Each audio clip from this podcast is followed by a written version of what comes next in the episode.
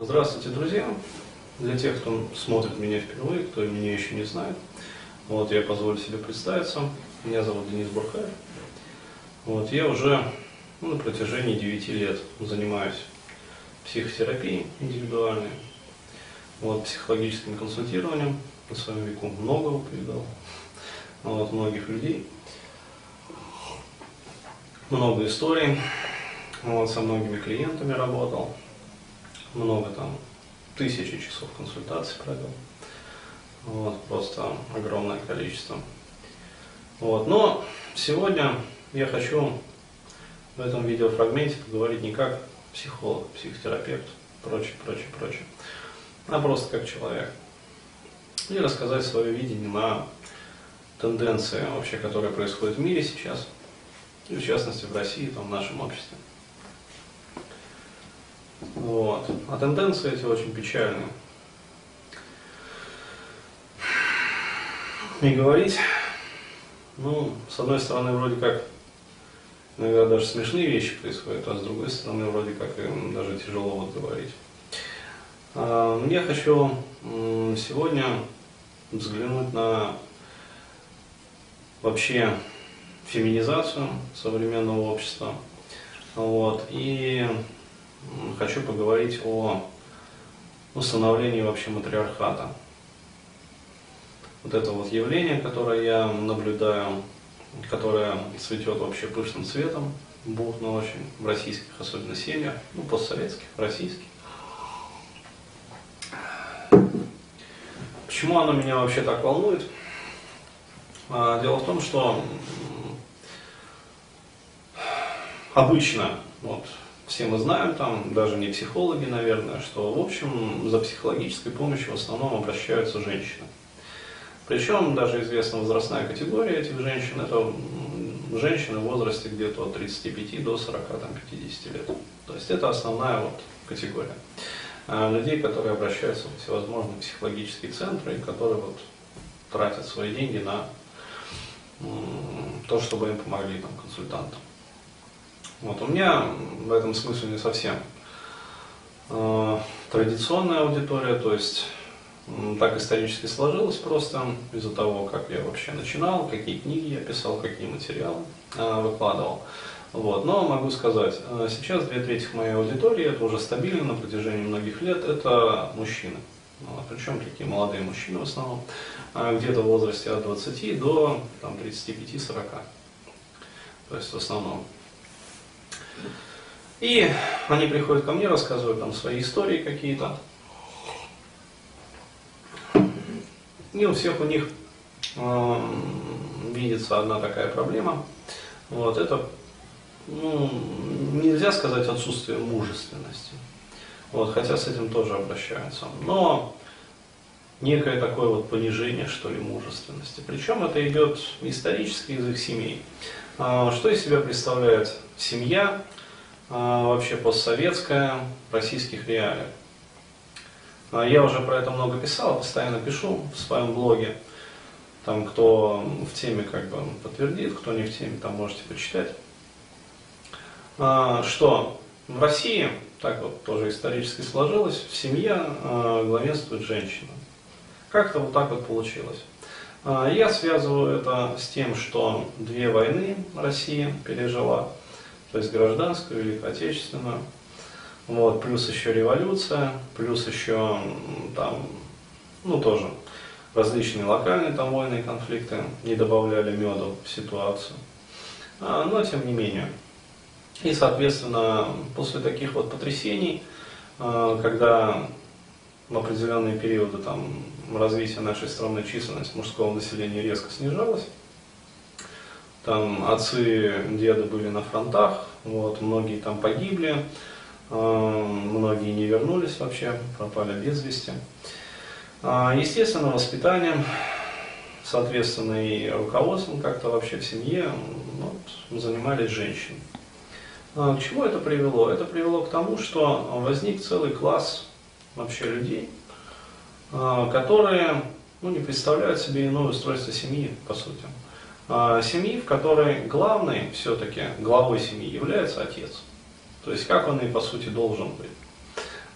Здесь я буду такой вот очень традиционный, очень даже, я бы сказал, патриархальный в своих взглядах. То немного, а может и многое, в общем-то, ну, не будем говорить в количественном отношении, что мне нравится вот все-таки там русской православной церкви, это то, что она твердо стоит на своих позициях, ну, такой духовной иерархии, если можно так сказать. А, то есть много было и ошибок у них, много и, как бы сказать, подвигов, свершений, то есть все было. Вот. Но то, на чем они стоят, и то, что я однозначно поддерживаю, вот, это такая ну, некая небесная, что ли, Богом установленная иерархия. А, то есть вначале, как говорится, идет Бог, вот, потом мужчина и потом женщина. То есть я считаю вообще вот в своей жизни, например, что э, природой так устроена, то есть кто не любит там слово Бог, ну, можете заменить его на слово природа, пожалуйста. Как говорится, от перестановки мест слагаемых сумма не изменяется. Так вот, э, так повелось, так устроена природа, что вот, Мужчина служит некому идеалу. В моем понимании мужчина должен служить Богу, вот, а женщина должна служить мужчине. А, при такой постановке вопроса, при таком вот распределении что ли энергии, иерархии, вот, я считаю мир ну, стоит достаточно крепко в своих основах. А, если же на первое место. То есть получается так, что выходит женщина, и мужчина начинает как бы служить ей, а, что, в общем-то, и происходит вот в современном мире. То есть женщины занимают вот лидирующие позиции все чаще и чаще. А, то есть идет такая борьба, мужчины, соответственно, мельчают. Получается, что ну, вырождается как класс мужчины. Вот, то нарушается вот этот вот природой заведенный порядок, и Получается вот то самое, ну, про что я говорил там в своих предыдущих видеокастах. То есть это множественные пороки, это вырождение социума, это там тотальный разврат, вот, и, в общем, да, алкоголизм чудовищный, вот, потому что я считаю, что причина вот российского алкоголизма, она как раз заключается в том, что, ну, во многом из-за того, что так сложилось исторически, то есть крепостное право, отсутствие там собственничества, право на землю, вот, отсутствие необходимости у мужика э, заниматься там своим хозяйством, своей землей, потому что смысл заниматься, если там придет кто-нибудь и все равно отнимет. Потом э, коллективизация, еще повторный отъем получается. Вот, и как следствие вот, алкоголизация, поскольку мужик оказывается не удел. А, плюс еще и постоянная вот эта инверсия доминирования а, и выхождение вот женщин на некие такие лидерские позиции. Вот. Что из себя представляет, соответственно, семья российская? То есть это глава женщина, вот такая бойбаба, все мы ее знаем, вот, все мы ее видели не раз в автобусах, там, и в маршрутках, и в общем в метро, и там в очередях. вот кто еще помнит, кто застал там совок да и сейчас тоже. Вот. И отец такой, как сказать, чаще всего, да, это такой подавленный вообще э, какое-то существо, совершенно невнятное, непонятное, в обуженном там раньше писали пиджачке, вот, а сейчас это ну, какие-то там шмотки, в общем, с рынка, э, то есть что-то такое потерто, помятое, побитое, с затравленным взглядом, э, курящее папироску там за папироской, вот, и, соответственно, Э, ведущие себя, как бы сказали пикаперы, э, со всеми задатками омега-самца. Ну, есть альфа-самцы, есть омега-самцы, то есть вот, как говорится, последнего встали, будем говорить так. А в простонародье, ну, лоха обыкновенного. Все мы прекрасно можем представить себе этот образ. А, к чему это приводит? Это приводит к тому, что а, у детей, которые живут вот в подобных семьях, а, складывается с детства имплицитное ну, восприятие, научение, закладывается имплицитно вот эта вот модель семьи, где мать является по сути лидером. То есть, если там, в предыдущих поколениях Э, можно спросить там, соответственно, у отца, он там что-то начнет мямлить в ответ, скажет, ну так получилось, там, сынок или дочка, ну вот так вот обстоятельства, э, то у подрастающего молодого поколения э, это уже не вызывает ну, каких-то сомнений. То есть достаточно вот послушать там, Ксению Собчак, вот, и ну, она высказывалась просто в своих предыдущих видео.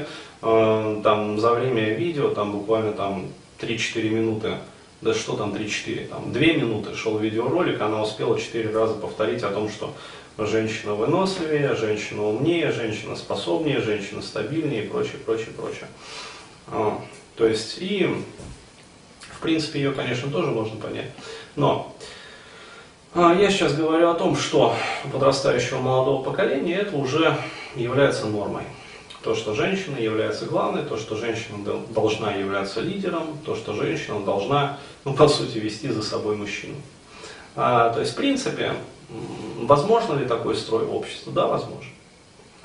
А, большие вопросы возникают, к чему это приведет. Вот. А я могу сказать, что это приведет. То есть здесь не надо быть Нострадамусом, чтобы предсказывать. Вот. А это приведет к тотальной алкоголизации еще больше по сравнению вот, чем сейчас, и окончательному вырождению общества. То есть, ну, скажем так, вот, а, та же самая Ксюша Собчак, она едко заметила по поводу того, что а зачем вообще нужны мужчины. То есть в эпоху генетики, в эпоху там, эко, экстракорпорального оплодотворения, то есть, дескать, можно обойтись вообще и без мужчин. Вот. Чисто гипотетически можно представить себе общество, состоящее из одних самок. Вот. Мне представляется в этом смысле такая игрушка, в свое время я играл в нее, ну, когда молодым был. А, Home Planet, по-моему, или Home World, ну, то есть космосимулятор какой-то, где была такая раса, Телади. А, вот, и, то есть я, раса ящериц, а, вот, э, целиком и полностью там по истории этой игры состоящая из самок, ну, то есть особи женского пола. Вот. Как говорится, можно быть там футуристом, антифутуристом, вот, но я вот когда пытаюсь так заглянуть, там как-то прогнозировать развитие общества, а если оно пойдет по такому пути, то что-то мне становится очень, как сказать, грустно. Вообще и грустно, и печально, потому что я в этом раскладе вижу вообще вырождение человечества. Вот. То есть не просто Россия, а именно человечество.